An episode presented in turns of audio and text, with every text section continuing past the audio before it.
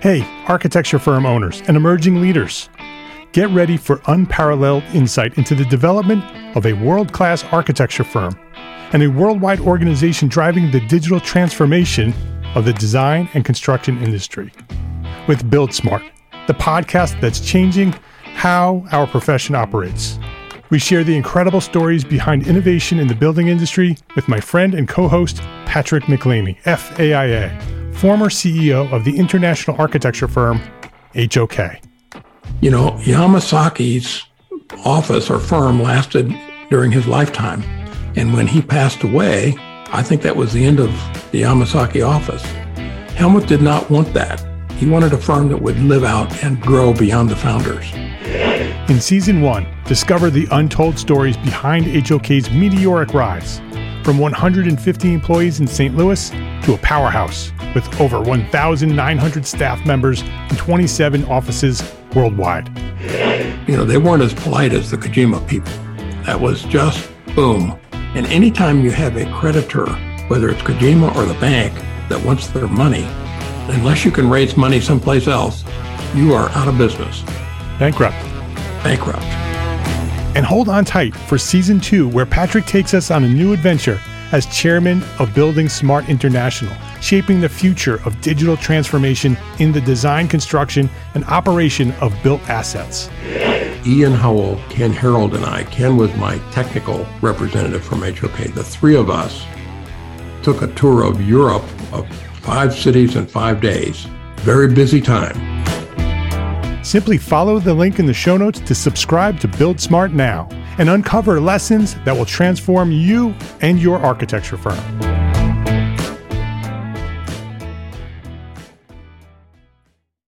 This is the Entrepreneur Architect Podcast, episode 50.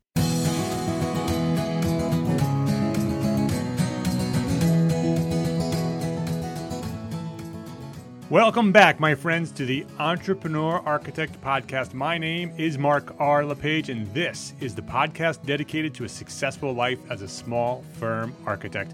Whether you have plans to someday start your own firm, or you're in the process of launching a startup, or you're an experienced small firm architect just trying to make a difference, this podcast is for you.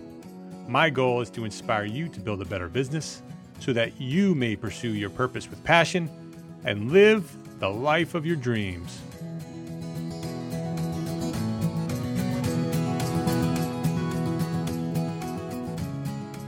Last December, I was invited by the American Institute of Architecture students to join them in Chicago and speak at their annual national convention, Forum.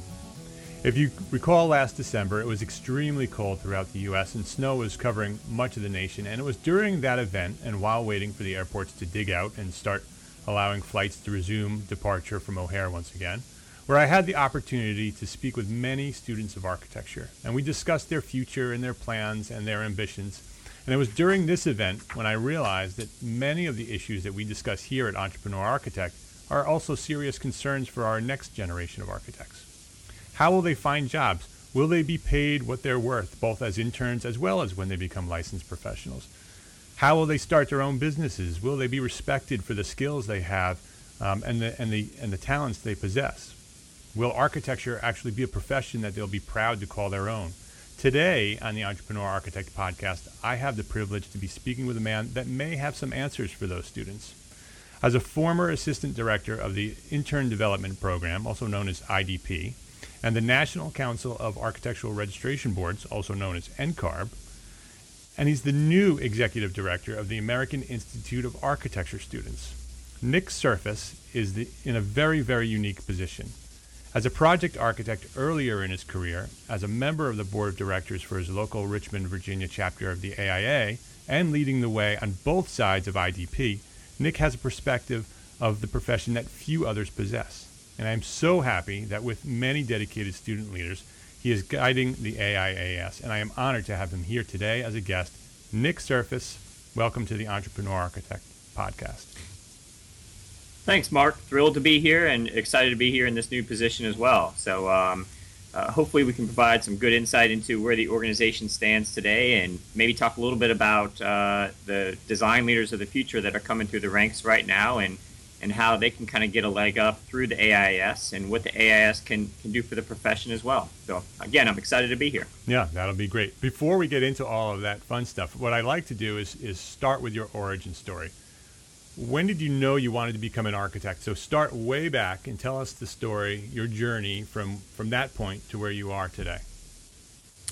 Sure. Well, for me, it was a decision much much later in my career than than for most in architecture. I think. Uh, my undergraduate work was in something called foreign affairs. Uh, I actually only took one architecture course my senior year of college. It was a 200 level history course, second half of it. Uh, it was an elective, and I remember it was the last exam I took before I graduated. And I remember walking out of that course thinking, you know, that's too bad. I'm, I'm never going to get a chance to do that again. But I went out and I started working, and I got a job at a large corporate law firm in the litigation department because when you have a foreign affairs degree, that, that's kind of the main options is you know law firms, law school, or politics, something like that. Uh, I got out and started working, and I thought I might go to law school eventually. But I was speaking with a young attorney one day, and he was in his second year at the time, doing really well for himself, making a six-figure salary. Uh, but we were talking about my future, and he mentioned that he actually calculated his hourly wage based on the amount of hours he worked for his first year at the firm, and it came out to three dollars and sixty nine cents an hour. So it was at that point I decided I needed a more lucrative career than what the, the law could offer me. So, uh, so the, the running joke is that now I switched to architecture, which uh, I am I'm still waiting for that to uh, to return dividends. But um, no, in all seriousness, I wanted to to give back and get, have a career that was a little bit more creative, um, and then I thought maybe, uh, you know, maybe gave back a little more, you know, to the to the greater good. Uh, so I went back to architecture school. I did a three and a half year MArch at the University of Miami down in Coral Gables. Uh, had a great time, but ended up coming back to Richmond, Virginia afterward, which is where I'm from, and started working for a large local firm doing healthcare design. Uh, had a great experience there, and what one of the primary benefits of that experience was was the opportunity to get a lot of hands-on experience really early on. I was out on site a lot, got to meet a lot of contractors and engineers and clients, and do a lot of that construction administration work. And it really helped me go through the internship program and the licensure process fairly quickly. Uh, and once I was able to earn a license, uh, I moved right into a construction administration role. So I started again back out on site, clients, contractors, architects. And that's where I think I really excelled having come at this profession a little bit laterally, um, I don't always feel like I have the design sense or the creativity or, the artistic talent that, that many others do. So I put my, my skills to work out in the field, and that seemed to, to, to pay some dividends. Uh, through that, I started leading an in house group of folks doing some mentoring, that type of thing. The firm ended up winning an IDP Outstanding Firm Award back in 2007 and that's how I got plugged into the, the whole world of NCARB and started to do some volunteering with them and um, met some of the folks at the AIA and, and really started to get involved. And that led to the position at NCARB, uh, which primarily worked on outreach to colleges and universities, explaining the licensure process, explaining how IDP works, uh, giving out ARE tips and tricks and study strategies, and, and talking about the architecture career as a whole. Uh, that was over the last six and a half years, which naturally naturally led me to, uh, to this position at the AIS. I've had a lot of involvement with the AIS over the past year through quad conferences and forum and their grassroots conference. And so uh, for me, it was a natural fit, and uh, I'm finally excited to be here now. Uh, I've been here for about three months, and uh, so far so good, I think. And hopefully, this is the, the first step towards a lot more content coming out of our office. Uh, hopefully, a lot more FaceTime for not only myself but some of the staff members here, as well as uh, our president and vice president. So I think that kind of rounds it out. Yeah, that's a that's a great story. So when you decided that you when the when the position for executive director for AIS became available, um, why why was uh, what was the one thing that sort of led you to that position? Uh, well, to be honest with you, um, I received a text about it uh, on a weekend, and uh, I remember thinking at the time, "Wow, I, I need to get out of the house and go to the gym and, and think about this." Um, so it's always been something that's been on my horizon. It's always seemed like a natural extension of what I was doing at NCARB. Uh, at NCARB, I was focused on just the licensure process and and that whole that whole route through the career. But the opportunity to move to the AIS gives me a much broader perspective. Uh, it gives me a chance to engage with students on a variety of levels and on a variety of topics. Uh, and it essentially makes my uh, career and my job entirely focused on students, which I think is pretty cool and has always been uh, one of the most unique aspects of my work at NCARB and one of the aspects I enjoy the most. So for me, it was just a natural extension and a natu- natural next uh, next jump. When I was in Chicago uh, at the AIAS forum, I was really impressed with the student leaders uh, that I met.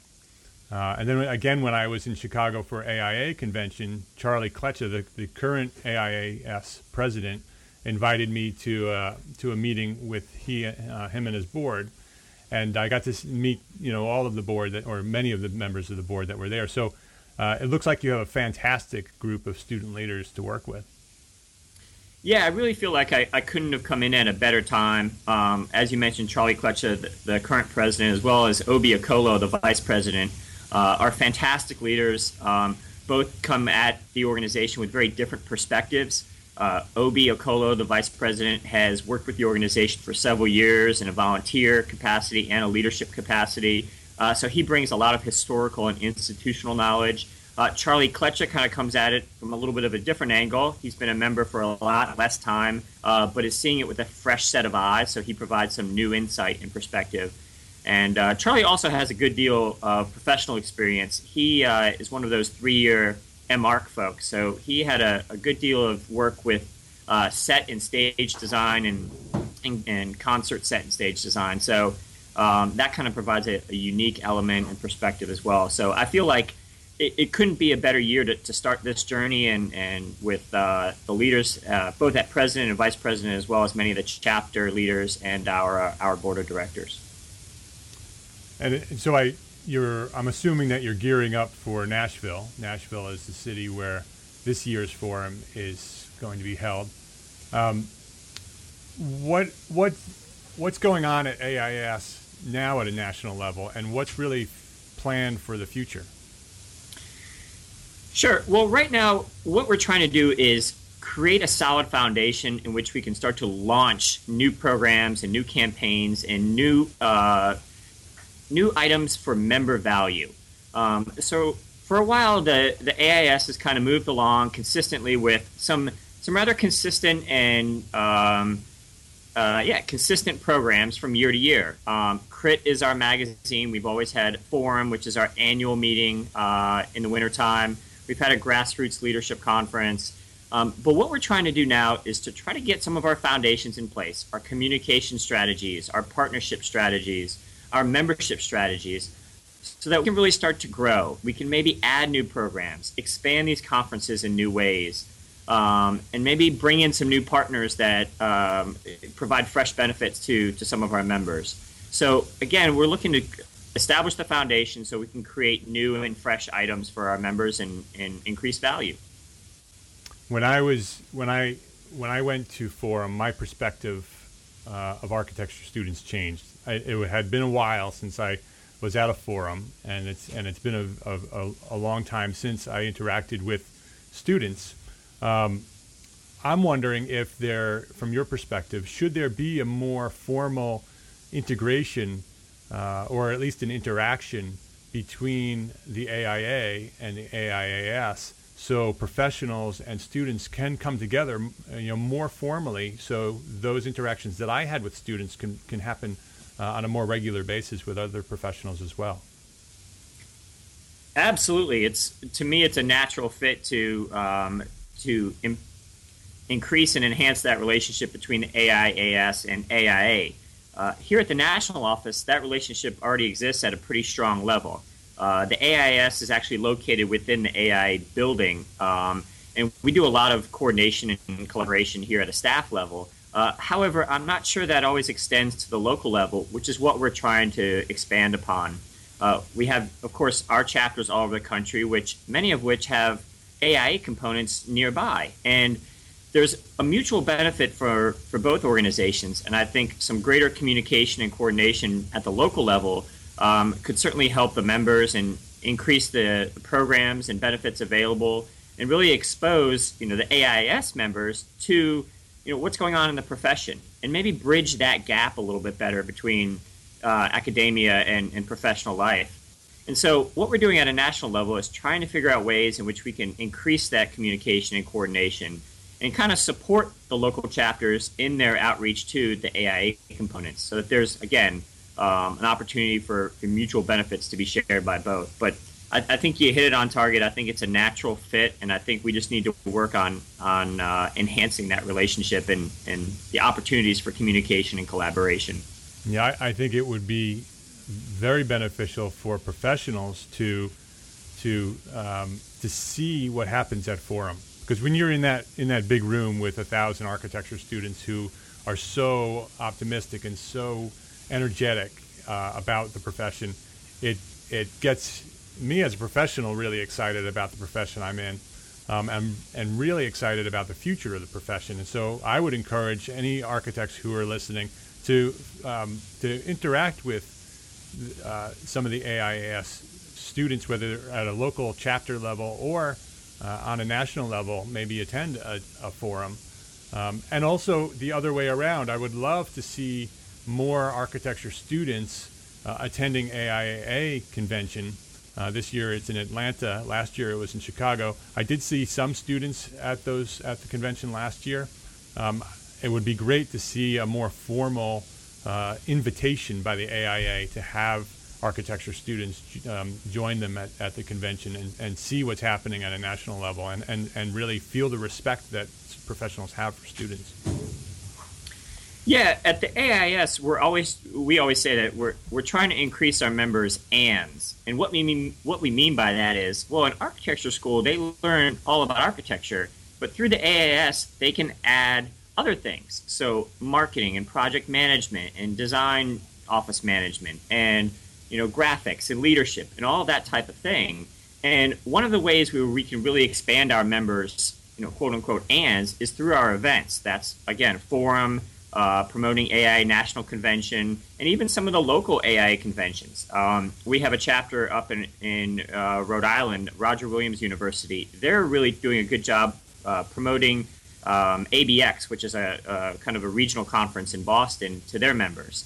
Um, and several other chapters around the country are doing the same. And it's really at those events where I think we're best able to to add to our members' ands. We're able to expand their network, expand their skill set, introduce them to people that they would have you know otherwise not been able to meet. Um, you know, introduce them to even vendors and materials and that type of thing, and give them access to educational sessions, which are uh, you know well beyond what they're what they're hearing and seeing on you know on campus and it gives them a greater perspective too. And you know, to, to touch on what you were saying about uh, professionals, you know, our doors are always open as well. I I'd love to take a fresh perspective on our conferences and and blend in more professionals so that it's more of a a, a mutual engagement rather than just a student conference. It's a chance for everybody to get together and uh, you know and meet and interact and work towards the same goals of bettering the profession.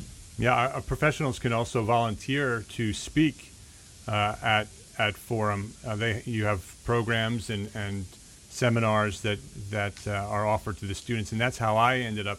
Uh, I was invited by the um, by the by the organizing committee to come down and um, both speak at the conference as well as present a seminar on business and architecture. So um, that's an opportunity for any professional. If you have something to say and something to share with students, um, give them a call and, and tell them that you're uh, that you're interested in, in in working with them. Yeah, absolutely, Mark. Um, our schedule for our conferences is, you know, pretty much a blank slate, pretty late in the year until we really gear up for it, and we're always looking for new sessions and new perspectives and um, and speakers from from the profession itself who have, you know, gone out and become subject matter experts of their own. So, like you said, if anybody is interested in speaking at one of our conferences, by all means, please reach out to us. We'd love to hear from you and and frankly, we're, we're trying to find you. We're just not always sure where, where to start. Um, and that's part of the reason why I'm really excited about being on this podcast because I think your audience, Mark, in particular, um, is a real draw for our membership. Um, one of the things I've been doing is reaching out to the chapter president since I've been on board and trying to find out what you know we could do to to enhance the organization.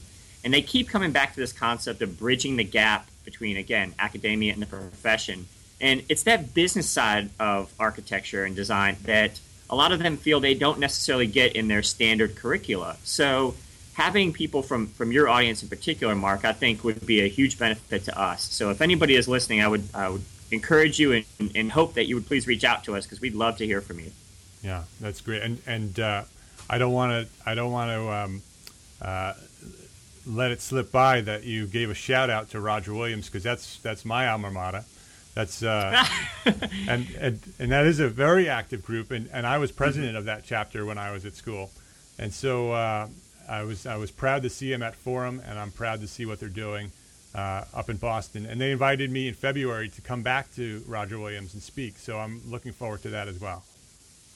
That's right, Mark. You know, I, I did know that you went to Roger Williams, but I didn't make that immediate connection right there. So uh, I, I promise that was genuine. That's good. It sounded genuine, so I'm glad to hear that. Um, let's get into IDP a little bit. Um, sure. You have lots of experience with, with IDP, uh, traveling around the country and kind of presenting uh, the program to students. Um, I know that they've announced several very big changes in the last year or so. Um, could you sort of give a summary of some of those things that are that are changing at IDP? Sure, of course. Um, so one of the primary changes, and this is the most immediate change, is that IDP is currently set up to require interns to earn 5,600 hours. That's approximately three years. That three years is broken up into two different ways. Um, approximately two years is in core hours. So that means specific hours that need to be earned in specific areas, and then there are minimum amounts uh, in those areas. The other year is elective hours. So essentially, it could occur in any area of, of IDP. Well, what NCARB is implementing is a program whereby we move from that 5,600 three year mark to a 3740 two year mark. And in order to do that, they're essentially removing those elective hours that I just mentioned. So the hours that could come from any area of IDP are now being wiped clean, and the program will just be those core hours. So um, what you need to do for IDP is just the core hours and the core areas, and then you'll be done. So that's a pretty significant move, and uh, hopefully should lessen the time uh, to licensure um, but still maintains the rigor of, of you know what those core requirements are. The second phase of the change, which is not as immediate, I believe uh, there, there's a little bit of a time lag in terms of when this will happen. But IDP is currently set up into seven, 17 different experience areas. Things like programming and construction documents and construction administration and um, leadership and service.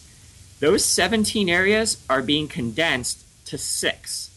Uh, and hopefully that makes the program a little bit more uh, workable and usable. Um, and those six areas will align with the new six divisions of the ARE as well, which kind of brings everything into alignment. Um, however, on the IDP side, of course, those six areas will focus on tasks and knowledge and skills and you know activities that are performed in the office. Whereas on the ARE side, they're obviously testing your, your specific knowledge of topics and subjects. So there'll be a little bit of a different angle from each side, but again, at least focused on the same six areas, uh, which I think is a is a fantastic move. Uh, the last thing I want to mention that NCARB's kind of been promoting and, and working toward is this licensure upon graduation concept. They recently put out an RFI&I, it's a request for information and interest, to schools across the country that might be interested in creating a new program for uh, schools to create licensure upon graduation. Now, the licensure upon graduation concept could be achieved in a variety of different ways, but in whichever way it's achieved, it's still intended to be an alternative to the existing program and still include education, internship, and exam in some way. It's just essentially a consolidation of all those those three elements. So again, to summarize, you have the, the consolidation from 5,600 hours to 3,740. That's three years to two years. You have a move from 17 areas to six areas in terms of which areas you need to earn experience in, and a push towards licensure upon graduation. Wow, those are some some major changes happening. I, have heard I've heard mixed reviews from the professionals uh, on some of those changes. Many very positive, exciting uh, thoughts, and then there's some that, that feel that uh, it's not the right move. but I think you have that in any any issue that comes up in this profession. You have people who are for it and who are who are against it. Um, one of the questions I have for you, because it keeps coming up in my in my community, because many of us small uh, small firm architects and sole practitioners are working now remotely, which is how I have my studio now. My studio is a virtual studio. Um, my staff is is is working remotely in their own studios, um, and I have a 200 square foot space here. So I don't have a place, and it's in a pri- in my private home. So I don't really have a place for an intern to come and work in my space. Um, what I was wondering is, is there the ability to have virtual firms and have a, a, a, remote intern, and they can still earn their IDP credits, uh, but not working in direct, you know, in my direct location. Is that is that possible? And if so, how do you how do you do that?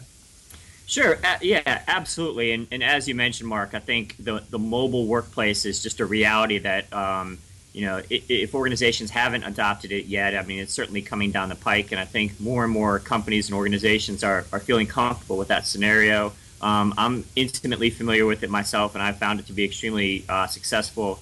Uh, and it's not just virtual; it's you know everybody's traveling a lot more and trying to get out more and, and you know do the face-to-face contact, and that requires you know a mobile workforce. So, with that said, yes, uh, that type of arrangement is absolutely acceptable for IDP. Um, IDP is governed by something called direct supervision. Um, you know, there's a lot of questions sometimes about employment relationships or locations and, you know, all the details of, of how a job works. But really, IDP just relies on direct supervision. And it's a very specific definition. And one element of that definition is that it requires personal contact. And by personal contact, they mean, you know, either day to day in the office or remote contact. So that could be via Skype uh, um, or via Google Hangout or via consistent conference call. The intent is simply that the intern and their direct supervisor have a touch point from day to day in terms of what they're working on. Uh, that's a change that happened a few years ago with IDP, and it just it was a proactive reaction to um, or a proactive stance towards the the changing workforce. Um, so that's absolutely okay. Uh, the way that it works is very similar to the standard process. Since everything is online now, the intern simply goes in, puts in their information, clicks submit, and it gets an instant email over to the supervisor. Um, so where and you know what time things are occurring is really irrelevant anymore. Um, you could certainly have an intern in California and a supervisor in you know in New York, and that worked just fine. Um, and and again, it seems to be uh, the increasing nature of of, uh, of, how we do business, so it just makes sense. Um, so, do do it, this is another question that has come up. So that's a very that's a great answer. So I think that answers the question of many of of my audience. Um, the other question that comes up related to that is: Do interns need to be uh, employees? Do they actually have to be employees uh, of the firm, or can they be consultants to the firm? Sure. So this is one of those situations that NCARB, at least when I was there, we we would hear these scenarios in, in different fashions pretty frequently. Um, I think you know architecture has always been one of those uh, professions where you know people are always striving to um, you know create new types of business relationships, create new types of organizations. They're always on the cutting edge for that type of thing. And I think in particular the economy over the last several years has dictated an, an, even broader range of experiences because you know standard firms are consolidating. Um, you know clearly there were some layoffs at times, and people were trying to get creative about how to get some experience under their belt. Um, and so we started to hear more things about independent contractors or consultant work or you know, just various arrangements. And again, it all comes back to uh, to that direct supervision. Uh, and the, another element of direct supervision is that the supervisor has control, quote unquote, over the work of the intern. So, regardless of what the employment scenario is, whether that intern is paid, you know, to come in once or twice a week or once or twice a month or to work from home on a certain project only, all that type of stuff, it certainly counts, and NCARB's not terribly worried about it so long as the supervisor has direct control over the work of the intern. Um, you know, NCARB never goes in and looks at the specific organizational books of a, of a firm and tries to figure out exactly how that works. That's beyond the scope of NCARB. They just want to know, again, that there is a direct control relationship over what the intern is doing and the supervisor is seeing. with that said, one of the things that NCARB specifically doesn't allow is when somebody is um, essentially establishing their own firm and providing design services, um, you know, to an architect or to another professional. Um, but it's beyond that kind of, um, you know, that freelance or independent contractor scenario. If you have your own firm um, and you're operating your own business in a, in a way, you're essentially in control of your own work. Um, you make your own decisions, and essentially the architect or whoever you might be working for is a client. So that's when things get a little bit more gray, and, and NCARB tends to, to not accept those types of scenarios because, again, that control factor is not there. Ultimately, if you own your own business, you're in control of your own work. So I realize that that may create a little bit of a gray area, and it's not a, as crystal as it should be, but again, it all comes down to that control factor and how that fits into direct supervision.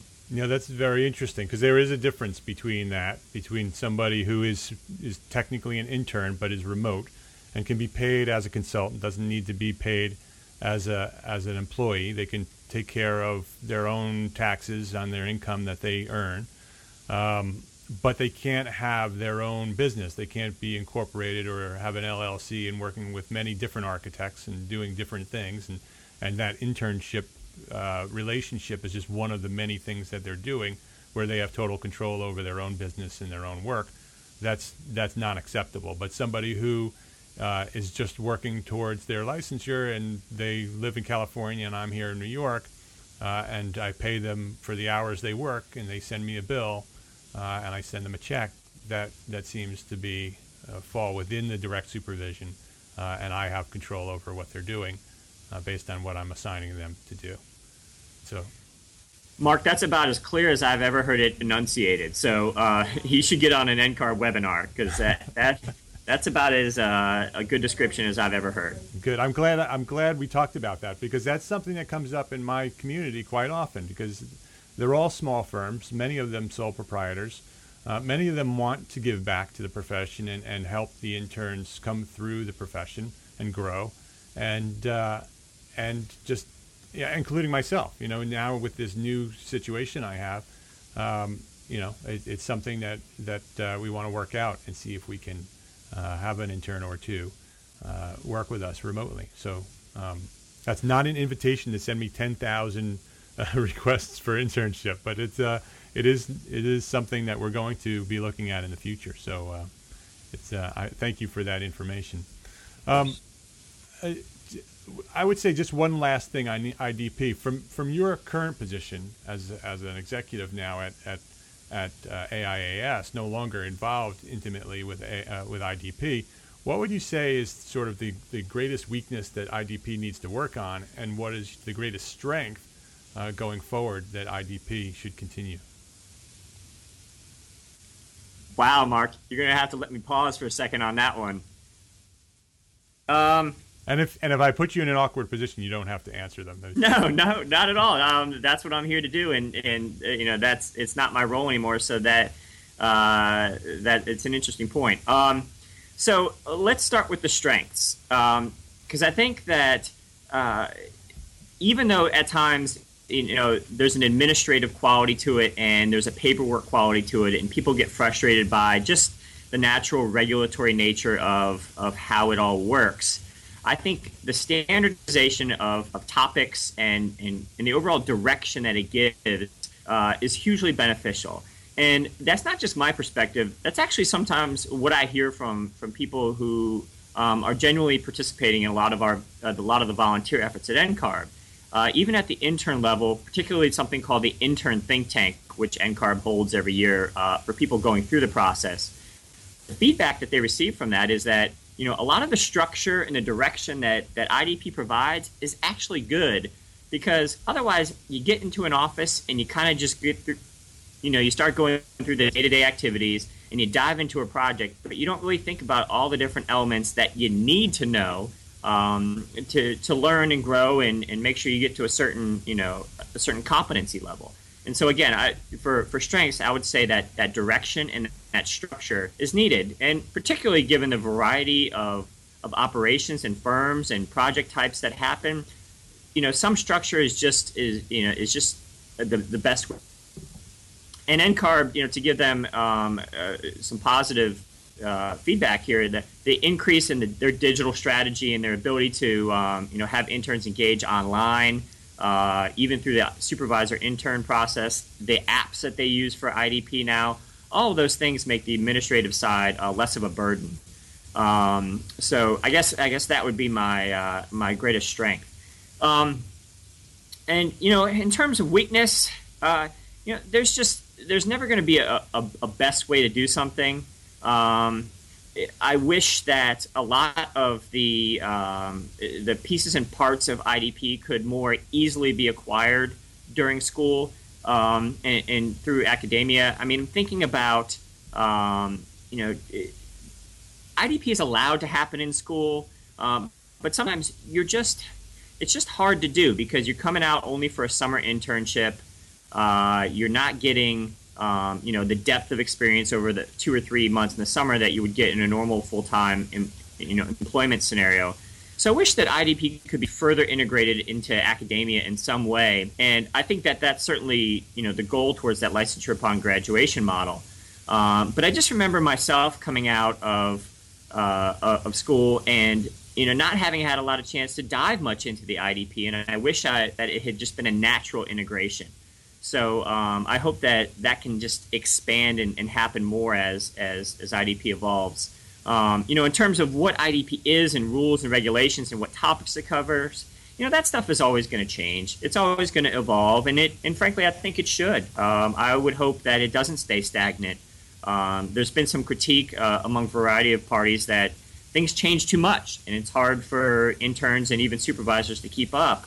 But I think you know that is that's a quality of a, a responsive program, and um, you know that's a, a, testament to the profession and you know NCARB as well that you know they're looking at the reality of, of, of modern day practice, and if if modern day practice changes, so should the licensure process.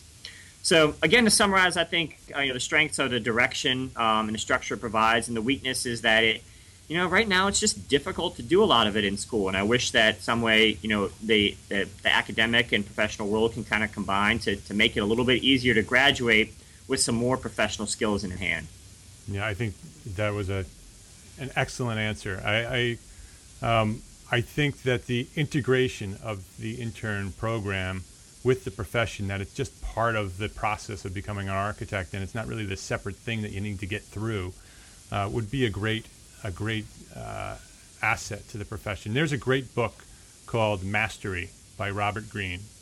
Um, and he writes about how, and he, he has many examples of how masters became masters. And, and he talks about that there's this process to become a master, that, that, there's a, that there is an, an apprenticeship that has to happen. And an apprenticeship typically needs to take 10 years. And so if you think about it from an architect's point of view, um, you go to school and then you have this internship and then there's a few years after your internship that you're still learning the profession and you kind of know kind of putting in all those pieces together and that's about 10 years worth of time be- between you know starting school and getting through your idp and, and doing those additional years of just learning what you need to learn to become an architect and i'm not talking about licensure i'm talking about you know the apprenticeship of, of architecture and then there's this period of time that that uh, that I'm in, where um, you take what you learn and you start practicing it, and you be, and you become this.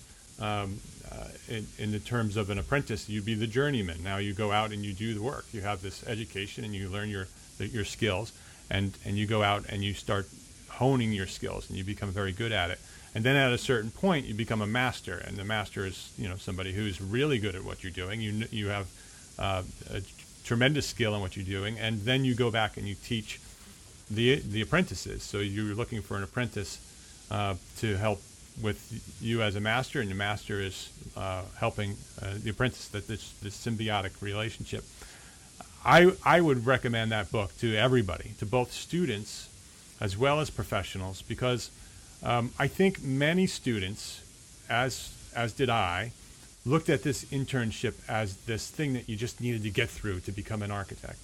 And I think that if you looked at it more from the perspective of an apprenticeship, that school is a process that, that you're going through to become an architect. And the IDP program is just a way to regulate and to, to document the process of an internship once you get out of school. But that's not the apprenticeship. The apprenticeship is the work that you're doing and the relationships that you have with these professionals and the things that you learn um, and the business skills, from my point of view, that you need to learn uh, through uh, that in, that internship and that apprenticeship. Because when you get out of the apprenticeship phase and you become an architect and you become licensed, all of those things that you've learned and you've experienced and the relationships you've built is what will take you to those next levels. And IDP should not be a hurdle. It should just be a way to, to document what you're doing. Um, but the apprenticeship should be the internship. Yeah, Mark, I couldn't agree more. I think that was very well said. I think um, you're right. A lot of people see internship and the whole licensure process as almost a, you know, a roadblock or a firewall that they just kind of got to get through. And really, there are some fantastic opportunities to learn to grow as a professional through it. So I think if you take that mindset and you really try to use it as you know a launching pad, that's something that's going to actually benefit you, and that you're going to you're going to reach back and think about that experience and use it as a reservoir to kind of you know uh, inform and, and guide your future. I think you know is the best way to do it. Um, when you look at it as a roadblock, it just becomes you know it becomes uh, something that you see as a hassle, and you're not as engaged in it, and maybe you don't get as much out of it. But if you look at it as something that's actually going to going to help you and pay dividends, you know, years on down the road, then maybe it's a different perspective you take. And, you know, maybe not only do you have a, a, better internship, but maybe you get through it faster just because you're more engaged and motivated. Yeah. Yeah. It's, it's, uh, I think a lot of it, you know, much, much as, as is life, you know, it's the way you look at it uh, and the perspective that you have as you, as you uh, try to move on in your life. Um, so this has been great. Nick. Thank you very much for your time here today. Um, you're Nick Serfass, right? At on Twitter. Uh, uh, yep, at Nick Serfass. And it's uh, N I C K S E R F A S S. Uh, so if you want to connect with Nick on Twitter, um, is there any better way to connect with you if people listening wanted to say thank you for your time today? No, actually, Twitter is the best way. I think there's a certain elegance to 140 characters that I love. I wish uh, I wish I could change my email to 140 characters only. So uh, no, Twitter's great. I love it and it's fun. So uh, let's do that. Yeah, yeah, that's a great way to connect. And and anybody who's not on Twitter should be on Twitter and connect with Nick. And you can connect with me at EntreArchitect. Um, Nick, thanks so much for taking time out of your busy schedule to chat with me here today on the on the podcast. It's really really been a pleasure. Yeah, thanks. Thanks again, Mark, for having us. And again, our, our end of the year conference is uh, at the end of December in Nashville this year. Um, we're hoping it's going to be, you know, an excellent lineup. And uh, for all the professionals listening, if you're interested in coming or participating, please reach out and let us know. Uh, uh we're real excited about it. It might get a little loud too in Nashville. It should be great. I mean, it was fantastic in Chicago. I can only imagine the vibe uh, of Nashville mixed in with those with those students. It's going to be a a special uh, special event. So thank you very much, Nick, for uh, for spending your time with us. Absolutely. Thanks again, Mark. I appreciate uh, being on the show and uh, can't wait to interact with you guys more at EntreArchitect.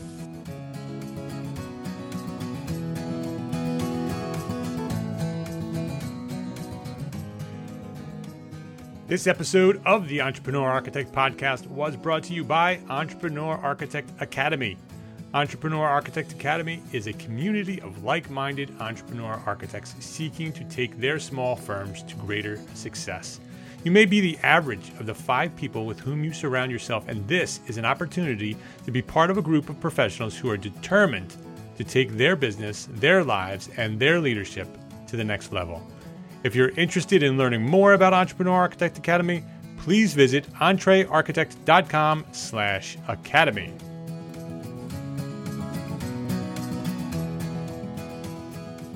And if you like this episode, please go to iTunes and leave a review. This is how you may help me spread the word about Entrepreneur Architect and our mission to become an influential force in this profession.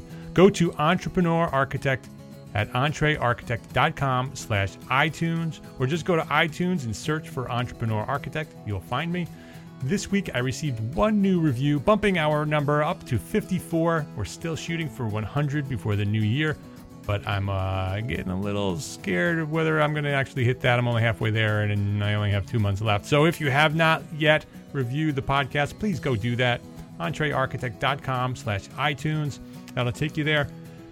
This week's review was from Billy Ware. Billy Ware is a uh, member of the Entrepreneur Architect Academy. Thank you very much, Billy, for the review. It says, must listen for architects who run a business. Mark shares his insights and thoughts along with interviewing others who have walked the path. I love his balance of work and the rest of life. He is a wealth of knowledge and an encouragement to me and to those who listen. His podcasts are directly applicable to our business today. I thank him for taking the time out to make our profession better. Mark, keep on going. I look forward to many more podcasts. I am an entrepreneur architect. Yes, you are, Billy. Thank you very much for that great review. And uh, please go do that if you have not reviewed. The more reviews I get, the more people that learn what we're doing here, and the better the profession is going to be. So that is a wrap on this most important episode number 50. Yes, that's five zero episodes since I started this thing back in December of 2012 on 12 12 12. Thank you for all your continuous support and encouragement. Keep spreading the word about what we're doing here. Every week we grow and every week we become more influential. We will become an influential force in this profession. Change is being made, and you are a part of this mission. So, thank you very much. Until next week, my name is Mark R. LePage, and I am an entrepreneur architect. Thank you very much for listening, and spread the word.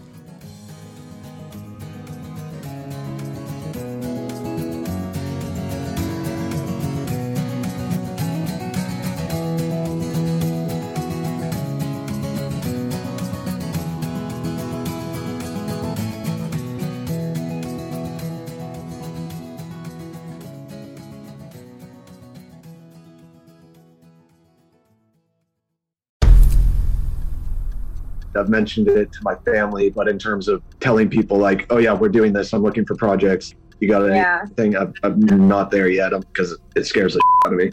Dreaming of launching your own architecture firm? Well, buckle up for a wild ride with Emerging, the podcast that shares what it's really like to start an architecture firm where do we begin? We don't even know what type of business to formalize as. Is it an LLC? Is it an LLP? Like, how are taxes? I mean, the list is astronomical. Season one featured founders Jeffrey, Lexi, and Chris, owners of Level Studio Architecture, are your fearless guides on this unfiltered journey from napkin sketches to a thriving studio. One evening, stumbled into one last dive, we sat at the bar and pondered our postgraduate futures. Amidst the conversation, a napkin became the canvas for our aspirations, sketching plans and milestones, sealing our heartfelt commitment and shared dreams. In drawing down dreams on a napkin collectively, that then you know in your head you've rooted like oh i'm connected to these people like long term the process of starting an architecture practice brims with excitement and challenges demanding meticulous planning flawless execution and unyielding resilience I kind of hate the term because it's so overly used, but I think everybody knows imposter syndrome. And I think it's it's so real to this day. I, I I don't know if it's with everybody, but with me, I'm always questioning like us, can we do this? Are we ready to do this? Are we prepared? Can we do it? Did we just decide a name? we did it, guys. Oh the one that God. came out of nowhere. Woo! It came out of nowhere. I liked it. I saw it. Ready to turn your aspirations into reality?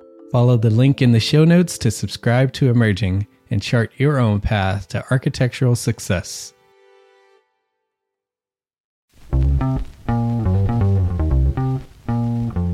Calling all small firm architects. It's time to tap into your full potential with EntreArchitects Context and Clarity, where inspiration meets innovation.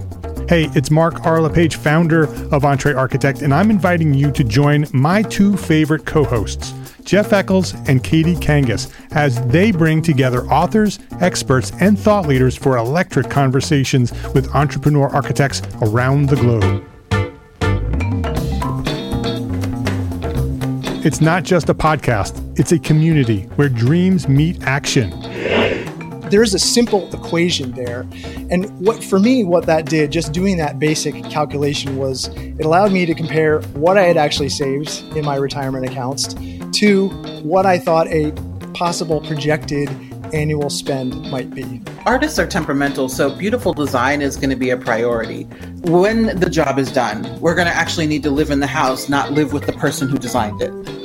and so uh, for me, the the artistic skill, the architectural skill is most important. And so I would say like that would be 60% of it, if not more gain insights to build a successful practice. Subscribe, engage, and let's redefine your future together. Join the Context and Clarity community, where every conversation adds to your blueprint for success.